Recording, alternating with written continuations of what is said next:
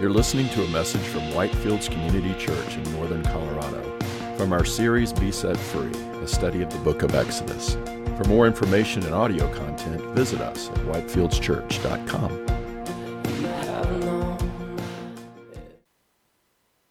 Amen. Good morning. Go ahead and take your seats. And as you're doing that, if you would open in your Bibles to the book of Exodus, chapter 3. While we're doing that, I also want to dismiss the middle schoolers. Middle school class is meeting right down the stairs over here. So if any of you middle schoolers would like to join them, you're, now's the time to go. They meet every Sunday down there, down the stairs. You know, we recently began a new series. Uh, we're going through the book of Exodus now, studying through it chapter by chapter and, and verse by verse for the most part. And this series is called Be Set Free. We're looking at the life of Moses in the book of Exodus. You know, one of the most, uh, one of the best ways to understand a doctrine is to see it at work, see it in practice, see it in somebody's life. And that's kind of what we have here in the book of Exodus. There's almost no better place for us to go in the Bible to understand what salvation is and who God is as a Savior. There's almost no better place we can go than the book of Exodus. And as we look at the life of Moses, one of the you know, greatest epic figures in the Bible, Today we come to a section where Moses has an encounter with God, and, and perhaps there's nothing more relevant to us here today than to be looking at Moses' encounter with God, because ultimately that's what you and I need as well, is an encounter with God. So let's go ahead and read our text this morning. Those of you who, if anybody needs a Bible, go ahead and put your hand in the air. We'll make sure that our ushers get you a Bible so you can follow along. Also, for those of you who like to read your Bible on your phone, we encourage you to use the YouVersion Bible app uh, YouVersion Bible app. Uh, in there, you can go to events in the menu and you can look up our church and you can follow along. I've even got some notes in that that aren't even going to be up on the screen. So, for those of you who want to go a little deeper and interact during the sermon, that's a great way to do it. Let's go ahead and read our text this morning. Our text comes from Exodus chapter 3, beginning in verse 1. Now, Moses was keeping the flock of his father in law, Jethro, the priest of Midian, and he led his flock to the west side of the wilderness and came to Horeb, the mountain of God. And the angel of the Lord appeared to him in a flame of fire out of the midst of the bush. And he looked, and behold, the bush was burning, yet it was not consumed. And Moses said, I will turn aside to see this great sight, why this bush is not burned. When the Lord saw that, he turned aside to see. God called to him out of the bush, and he said, Moses, Moses. And Moses said, Here I am. And he said, Do not come near. Take the sandals off your feet, for the place where you are standing is holy ground. And he said, I am the God of your father, the God of Abraham, the God of Isaac, the God of Jacob. And Moses hid his face, for he was afraid to look at God.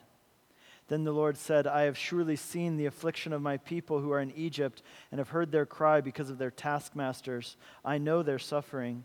I have come down to deliver them out of the hand of the Egyptians, and bring them up out of that land to a good and broad land, a land flowing with milk and honey, to the place of the Canaanites, the Hittites, the Amorites, the Perizzites, the Hivites, and the Jebusites. And now, behold, the cry of the people of Israel has come to me, and I have also seen the oppression with which the Egyptians oppress them. Come, I will send you to Pharaoh, that you may bring my people, the children of Israel, out of Egypt. But Moses said to God, Who am I, that I should go to Pharaoh and bring the children of Israel out of Egypt? And he said, I will be with you. And this shall be the sign for you that I have sent you, that you have brought the people out of Egypt. You shall serve God on this mountain. Then Moses said to God, If I come to the people of Israel and say to them, The God of your fathers has sent me to you, and they ask me, What is his name? What shall I say to them? God said to Moses, I am who I am. And he said, Say this to the people of Israel I am has sent me to you. God also said to Moses, Say this to the people of Israel The Lord, the God of your fathers, the God of Abraham, the God of Isaac, the God of Jacob, has sent me to you. This is my name forever, and thus I am to be remembered throughout all generations. This is God's word. Let's pray.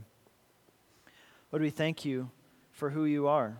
And we pray that as, this, and as we study your word this morning, Lord, that we would have a vision of that, that we would see in your word, that we would understand what it means to really encounter you and to know you for who you are. And we pray that we truly would know you for who you are, that we would know you as a God of fire.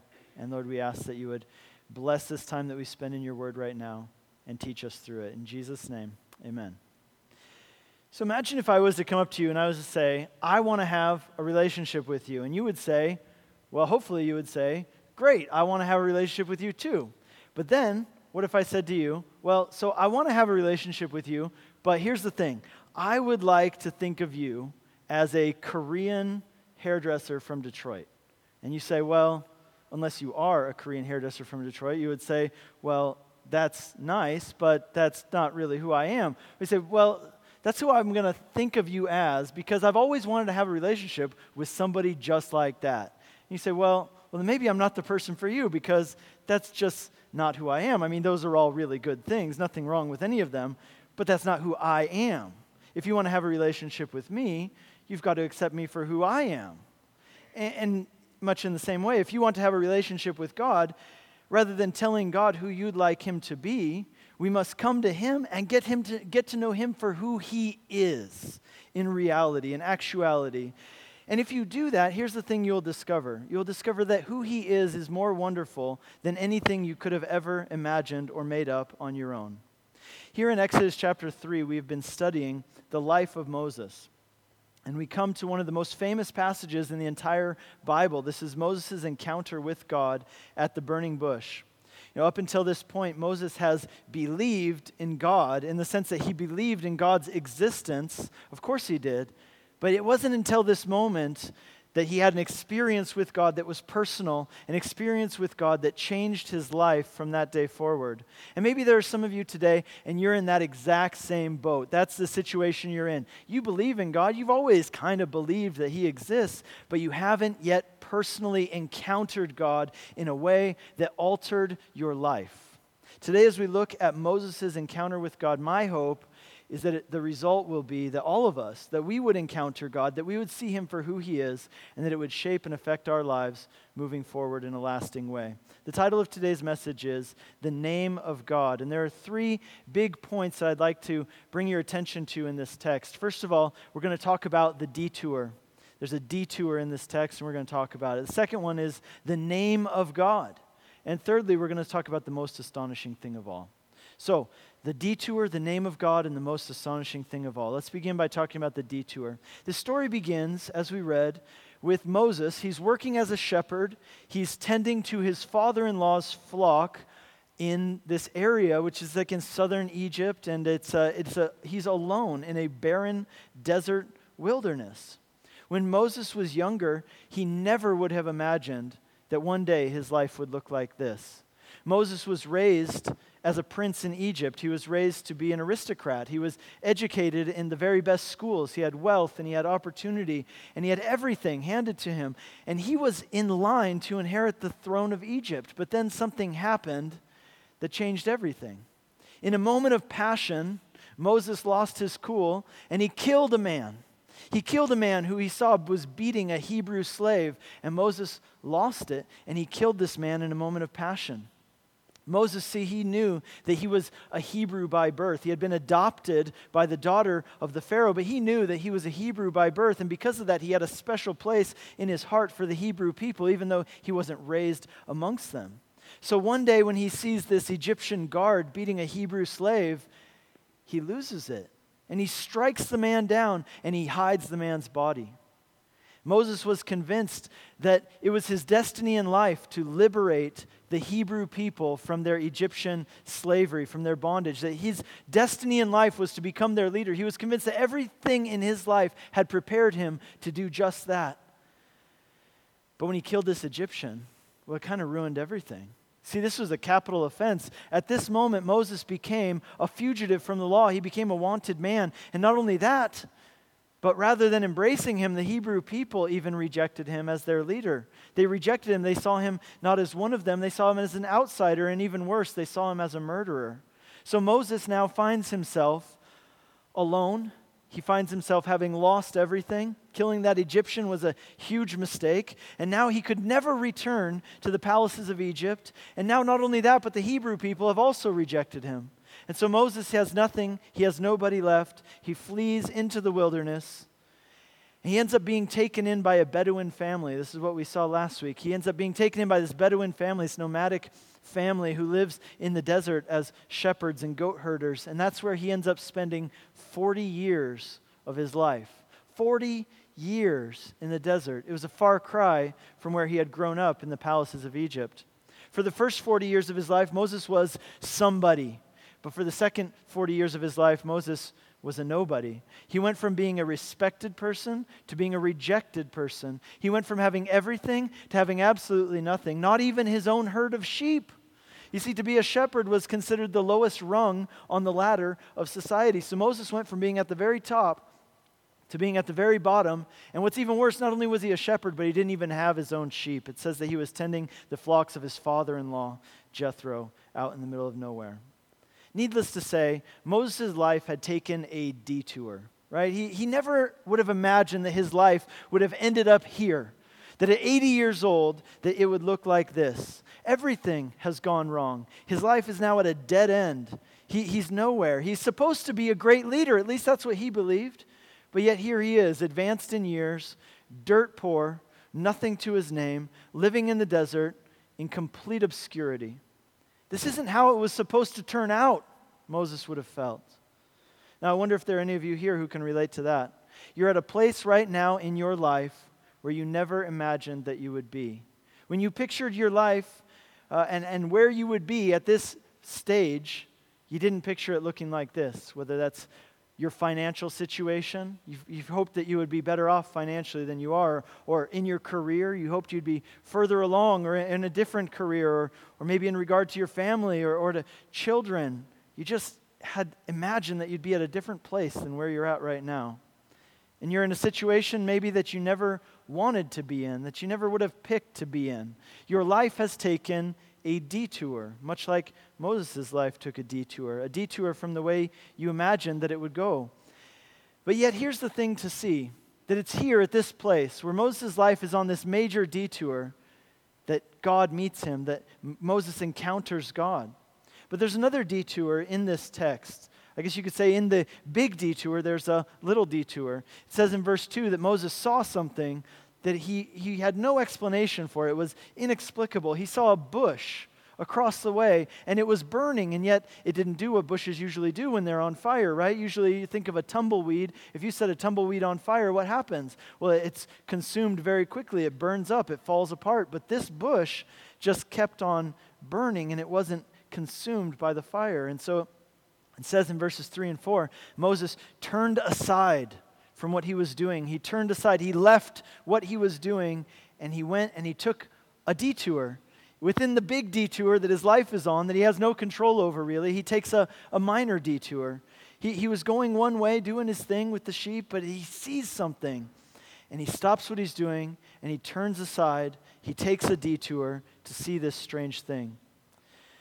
Moses' life was on a detour. Everything had gone wrong. But yet, in order for Moses to get near to God, Moses has to stop what he's doing. He has to make a decision to stop what he's doing and go over and take a closer look and examine this burning bush that doesn't make any sense to him. You see, he could have easily said, No, I'm, I'm too busy for that. I, I'm, I'm being paid to watch sheep. I'm not being paid to wander around the desert and look at bushes. I don't have time to look at burning bushes. Now, think about this. What is the burning bush? The burning bush is something inexplicable. It's something that doesn't make sense to Moses. He looks at it and it doesn't fit into his understanding of how things are generally supposed to work. It's just that's not how things work. And Moses, how does he make sense of this? You see, when bushes burn, they usually burn up and fall apart, but this one doesn't. There's something different here. And so Moses says, maybe I need to take a closer look. Maybe I need to find out why that is. The burning bush was God's way of getting Moses' attention. But still, Moses had to take, make a choice to turn aside and see what God was wanting to show him. And it begs the question how about you? Has God been trying to get your attention in some way? Have there been things in your life that are like burning bushes that God is trying to use in order to get you to turn aside from what you're doing, your daily routine, your busyness, and get your attention? And if so, are you responding to that? Are you turning aside and considering that? You know, in all of your bus- busyness, will you be willing to let God get your attention? Are you willing to turn aside and look at the burning bush that He's sending you in your life? From your busy schedule, are you willing to turn your attention to the Lord and give Him opportunities to speak to you and show you things? You know, that's one of the reasons why we encourage everyone here. We encourage you, first of all, to be reading your, your Bible, praying at home, and doing that. But we also encourage you to get involved in a community group. We encourage you to study the Bible here with us on Sunday mornings. You see, what that is, all of these things, they're turning aside from the busyness of life and taking some time to seek God, turning your ear to Him, and, and asking Him to speak to you. You know, perhaps one of the very reasons why God had to bring Moses out into this desert place in order to speak to him is because life in the palaces of Egypt as a prince of Egypt would have just been too busy. Moses wouldn't have ever taken time to turn aside and look at a burning bush if he was a prince in Egypt. He would have had somebody else do it, right? He would have delegated that out. Like, hey, there's a bush on fire outside. Can somebody go put that thing out, right? Like, I've got more important things to do than to be going and checking on burning bushes around here. And in the same way, I wonder sometimes it's when our lives are on a detour. It's when things aren't going the way that we hoped that they would, that they thought that we thought that they would, that it's in those times that we are actually more attentive to God speaking to us and God, what are you trying to show me through this? Because it's in those times we're, we're more willing to turn aside and give our attention to Him. You know, it's been said, kind of quippy, but it's been said, and I think it's true, that God is more concerned about your character than He is about your comfort. I think that's, we can absolutely see that dynamic at work in Moses' life, and I believe it's true in our lives as well. So let me ask you this Has God been trying to get your attention in some way? Oftentimes, it's when people feel that their life has taken an unexpected detour, when things aren't going according to their plan, when things in life don't make sense. That's when they encounter God in a unique and special way. It's certainly the case with Moses. Here in the desert, here in this burning bush, God is calling out to Moses. And I would just encourage you to consider this that maybe God is trying to get your attention in some way. Will you be willing to turn aside and give your attention to what God might be wanting to show you and speak to you through it? Moses did, and that was an essential part of his encounter with God. The second thing we see here is the name of God. When Moses comes near to this bush, God speaks to him from the bush, and God tells him the first thing he says is, Remove your shoes, remove your sandals, because where you are standing is holy ground. This is the presence of God. And God introduces himself and he says, I am the God of your fathers, the God of Abraham and Isaac and Jacob. And what does it say that Moses did? He hid his face because he was afraid. You know, throughout the Bible, whenever a person really encounters God, rather than being filled with warm and fuzzy feelings inside, more often they're filled with, filled with a sense of dread, a sense of fear, a sense of, and, and a, just this, filled with this sense of their inadequacy. When Isaiah had a vision of God, we read about it in the, the beginning of the book of Isaiah. You know, for the first five chapters of the book of Isaiah, if you ever read it, here's, what, here's basically what it is Isaiah is pronouncing woes and judgment on everybody and er, anybody around, right? He says, Woe to you guys because you do this, and woe to you guys because you do that. And he goes on and on for five chapters. But then in chapter six, something happens and it changes Isaiah's tone completely. You know what happens? It says in, in, the beginning there in Isaiah chapter 6, he says, In the year that King Uzziah died, I saw the Lord high and lifted up, and the train of his robe filled the temple, and the foundations of the threshold shook at the sound of his voice. And what was Isaiah's response? He said, And I said, Woe is me! I am lost I am a man of unclean lips, and I dwell amongst a people of unclean lips. Woe is me, for I have seen the Lord, the King, the Lord of hosts. You see how Isaiah's tone radically changed in that moment when he sees who God is. And as he sees who God is, then he's able to see himself for who he is in that moment. He gets a proper perspective on who he is. And whereas before he's pointing the finger at everybody and saying, Woe is you, woe is you, suddenly now he's saying in the presence of God, Woe is me. I'm lost. I am a man of unclean lips. I am an unclean person. When Simon Peter first met Jesus and realized who Jesus was, he says there in, in Luke chapter 5 that Peter fell down on his knees and he said, This, depart from me, for I am a sinful man, O Lord. It's interesting, right? So when Moses comes into the presence of God, God doesn't say, Come here, let me give you a hug. And Moses isn't filled with these feelings of warm and fuzzy butterflies and feeling great. No. He's filled with the sense of dread. And God says, You better watch out, man. Where you're standing is a dangerous place. See, in each of these cases, when people encounter God, they, they are overcome with the greatness of God and a realization of their own inadequacy. You see, this idea of holiness, holiness is what? It's the absence, the complete absence of anything impure, the complete absence of anything unclean, or complete absence of sin. The holiness of God is so powerful that it cannot even tolerate the presence of sin without consuming it, without burning it up. And so when Moses comes near the burning bush and God tells him to remove his shoes because where he's standing is holy ground, Moses understood that what God is giving him here is a warning. God is telling him, hey man, you are in the danger zone. Right? This place where nothing unholy can exist because it will be consumed, because it will be burnt up by the holiness of God. And the message to Moses is be careful you're in the presence of the holy God, and you are a flawed person. So tread lightly, because this is a dangerous place for you to be. God appears to Moses as fire. Do you know how many times God appears in the Bible as fire? Quite a few times, actually. Later on, we'll see in the book of Exodus, God descends upon Mount Sinai when he gives the Ten Commandments to the people. And how does he appear? He appears as fire on the mountain. When he leads the children of Israel through the wilderness towards the promised land, he will lead them as a pillar of fire by night. In the book of Hebrews, at the end of chapter 12, it says this Let us offer to God acceptable worship with reverence and awe, for our God is a consuming fire. So, why is it that God is continually referred to in terms of fire? You know, one of the most uh, famous, historically famous uh, examples of a person having a conversion experience is that of Blaise Pascal. Blaise Pascal was a very well known French philosopher and mathematician in the 1600s. And when he died, they found a piece of parchment, kind of paper, sewn into the inner lining of his jacket, his normal jacket that he wore all the time. He had carried around this piece of paper for years, and, and he kept it there sewn in here so that it was always close to his heart and it was always with him. And on this piece of paper, well, this piece of paper became known as the Memorial.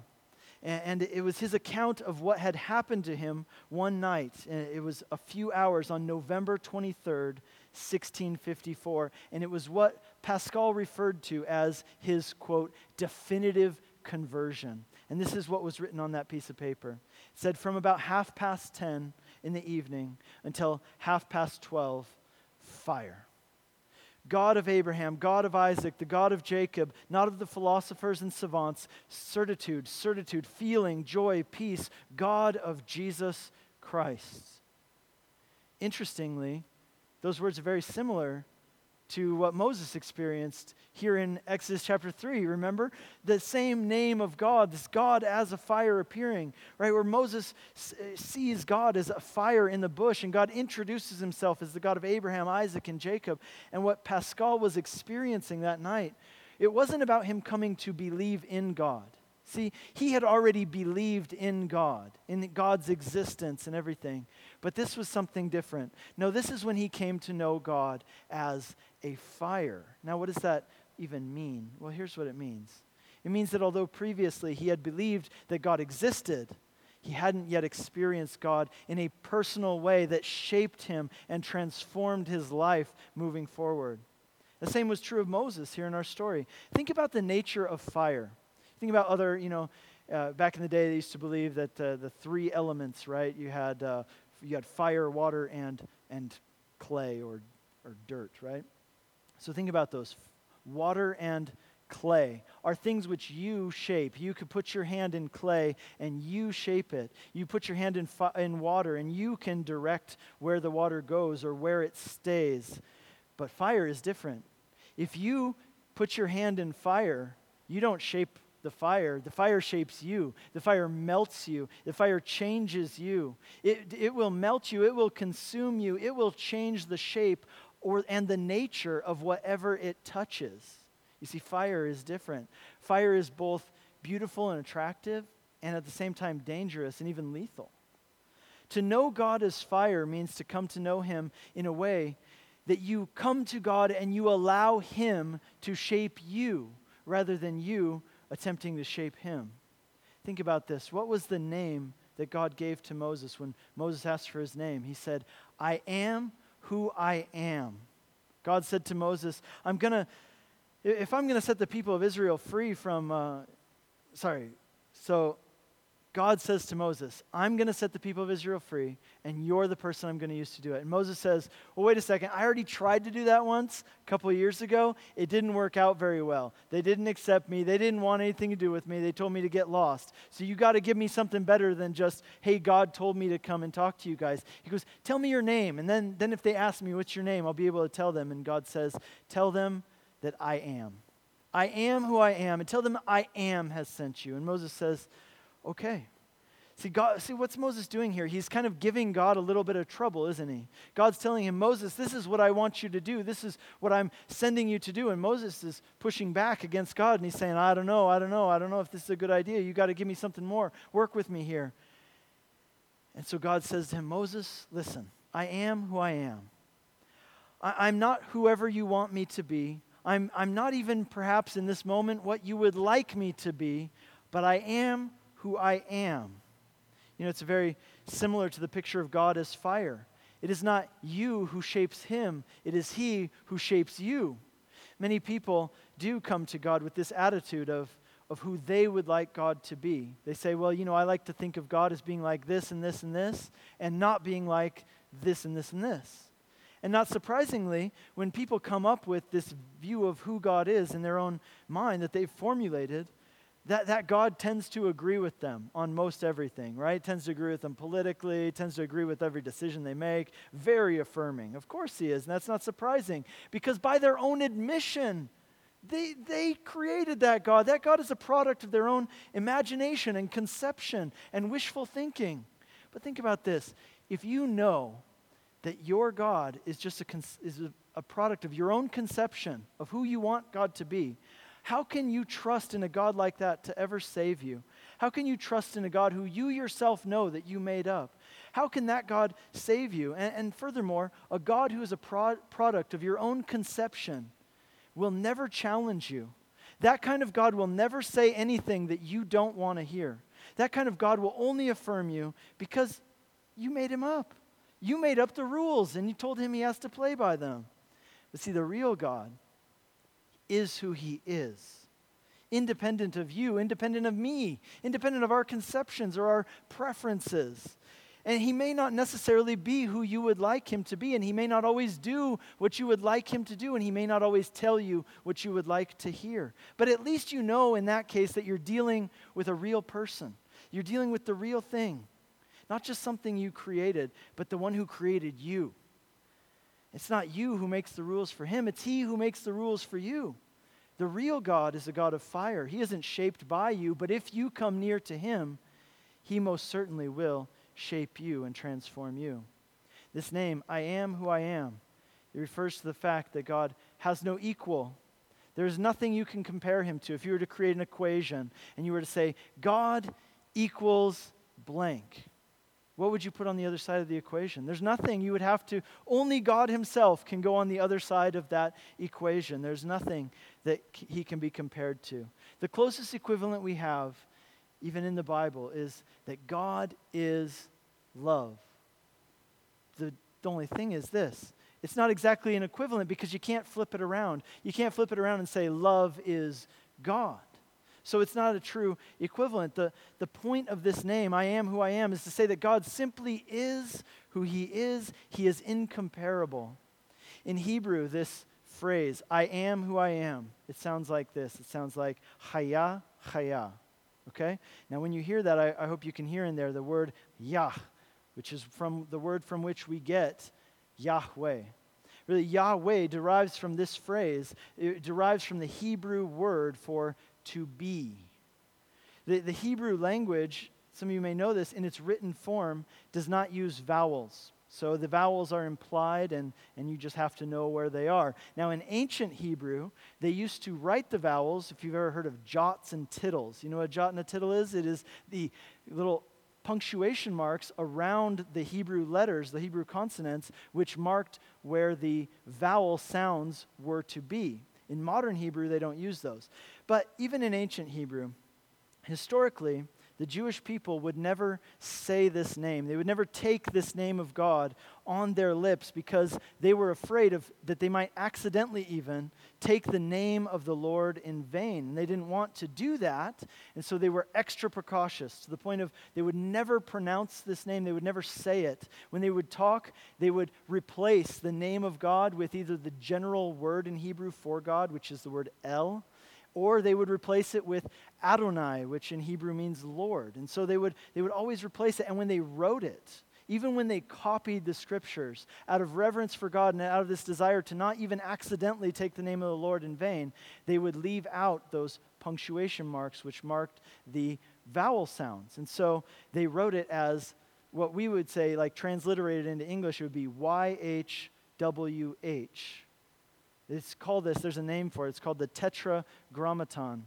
And the question is that over history, because no one was pronouncing this name, because it was only written with consonants, people were not exactly sure how to pronounce it. And so, if you've ever heard the word Jehovah, you know what Jehovah is? It's kind of a mispronunciation of the Tetragrammaton. Generally, nowadays, everybody agrees that the way it is to be pronounced is Yahweh, which derives from directly this phrase, Chaya, Chaya, I am who I am. It derives from the verb to be. See, this, this refers to the nature of God as the one who is eternally present. There has never been a time when he was not. There will never be a time when he will not be. He is. He is above everything. He is outside of time. It also refers to the fact that God is completely independent. He relies on nothing for his existence. You know, you and me, we rely on all kinds of things for our existence. We rely on food, water, atmosphere, sunshine, oxygen, all the way down to molecular structure. We rely on so many things for our existence. So many factors, but yet God relies on nothing. He depends on nothing. He is the beginning. He is the source of all life. He is the pinnacle of existence, and He holds all things together. But it's precisely this this fact of who God is, that He is incomparable, and, and, that He is absolutely preeminent, that He is a fire, that He is not shaped by you and me, but He is the one who shapes us.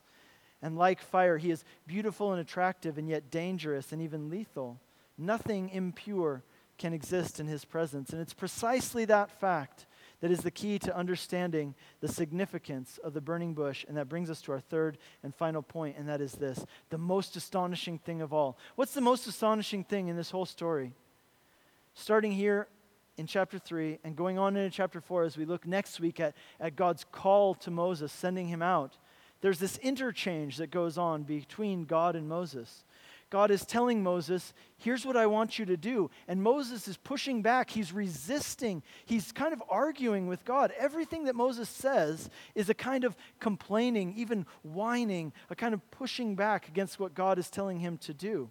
And all the while, here he is in the presence of God, in the danger zone, in the presence of the God of the universe, in this place where he's in danger being consumed because he, a sinful man, is in the presence of a holy God. And yet, somehow, this is the most astonishing thing Moses is not consumed. This is the real mystery. Moses is the real riddle in this story. How is it that Moses is standing in the presence of God and resisting a holy God, and yet he is not consumed? How is it possible? Moses is clearly an imperfect man. And yet, here is the God of the universe who needs nothing, who depends on nothing, who is perfect and holy. This God now engages this sinful man, calls this man to himself, and somehow the man is not consumed. He's not destroyed. It's incredible. How can it be? Do you see yet what the burning bush is a picture of?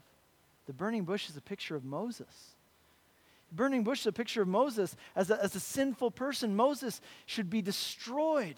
He should be consumed in the presence of God, but yet somehow he isn't. The burning bush is a picture of him. Now, how can this be? How can it be that he's not consumed? There's a clue given to us here in the text, in the exchange between Moses and God in verses 11 and 12. In verse 11, Moses says, Who am I that I should be called to do this thing? And in verse 12, God says, I will be with you. Do you get You pick up what he's putting down? In other words, he's saying, Moses, it doesn't matter who you are. Moses, this isn't even about you. This is about me. What matters is not who you are, what matters is who I am for you on your behalf. See, that's a good word for all of us to hear. How is it possible for Moses to encounter God, enter into relationship with God after all the things that Moses has done? All the wrong that he's done. As flawed as he is, the answer is this it's not about who Moses is, it's about who God is. You see, the most astonishing thing in this story is actually the most astonishing thing in this world, which is the grace of God.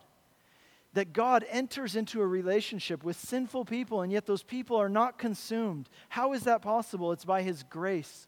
And by nature, grace isn't about you. It's not about who you are and what you deserve. By nature, God's grace is about who He is and what He has done for you on your behalf. You think back with me to that story of Isaiah. We kind of left it there, right, with Isaiah freaking out. Isaiah's having this encounter with God. He gets this glimpse of God's glory, and he says, Woe is me! I'm toast. I'm a goner because I know that I'm unclean. I can't stand in the presence of a holy God. I, I'm going to be destroyed. But then what happens next?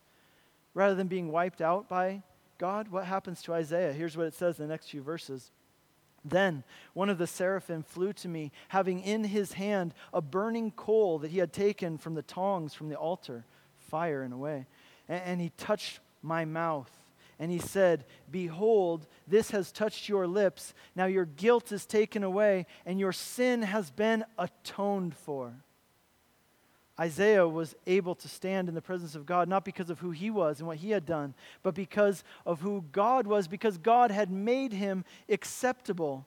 God himself atoned for Isaiah's sins and made him clean so that he was able to stand in the presence of God and not be destroyed.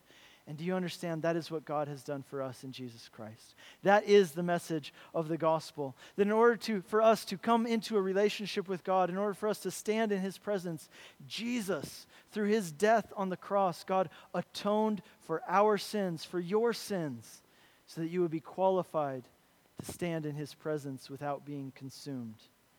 See, many years after this, a young rabbi came on the scene in Jerusalem, and he was teaching about the kingdom of God, and he was teaching that you could know God as a father, and that you could have a personal relationship with God. And not only that, but he preached a message of salvation in eternal life. And even more than that, he said that he himself was the Savior.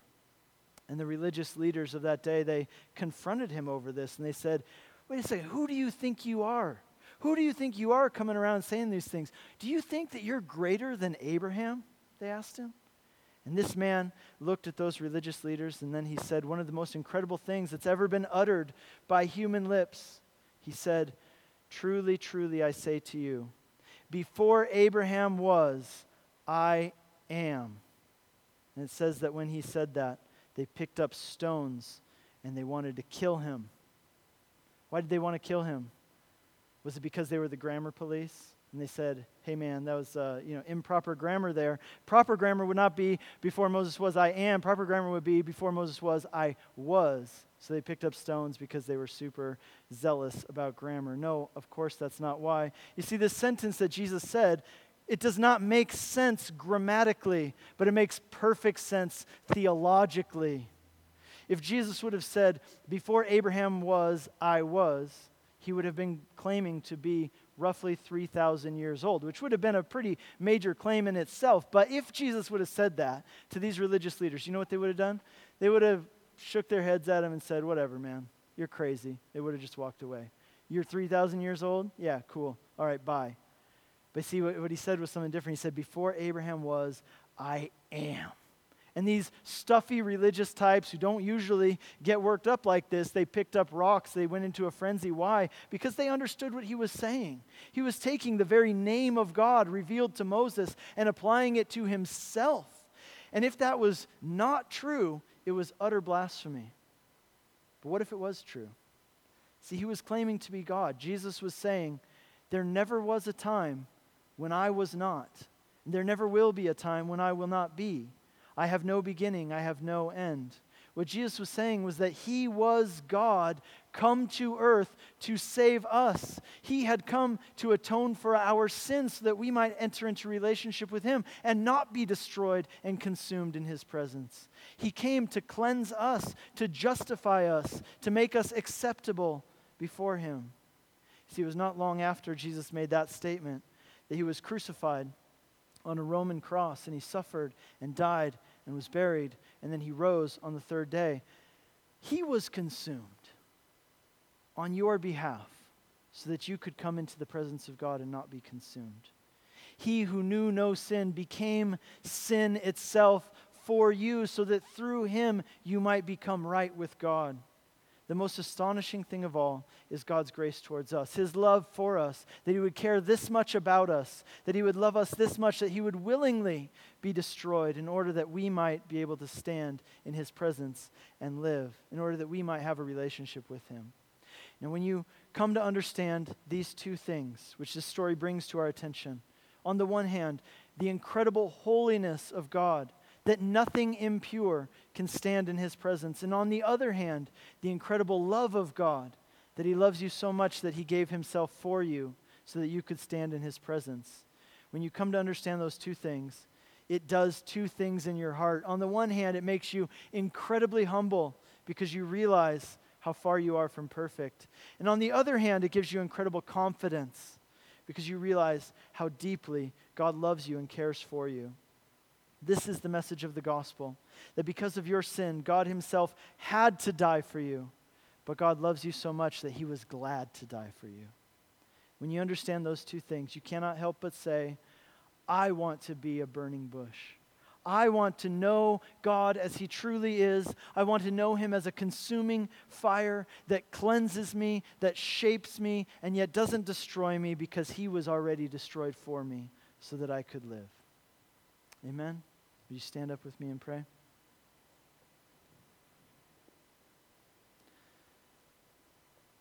Lord, we come to you today as we, as we see that Moses uh, took time from what he was doing and, and approached you. He turned aside. Lord, that's what we're doing right now.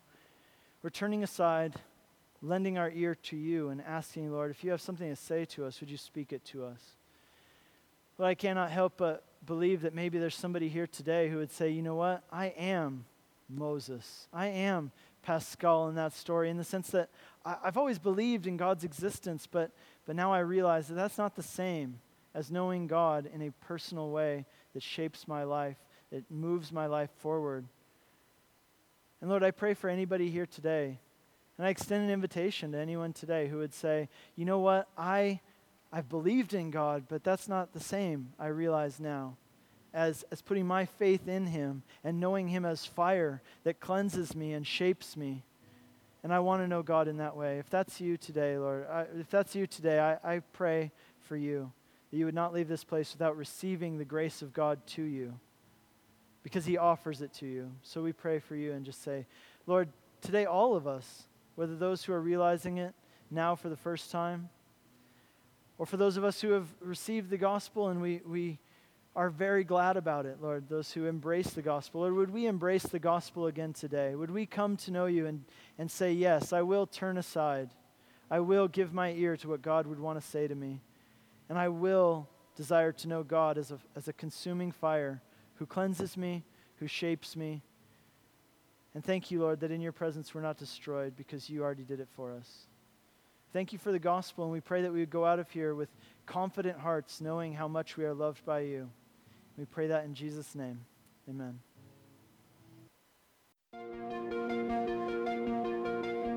You've been listening to a message from Whitefields Community Church in Northern Colorado from our series Be Set Free, a study of the book of Exodus. For more information and audio content, visit us at whitefieldschurch.com.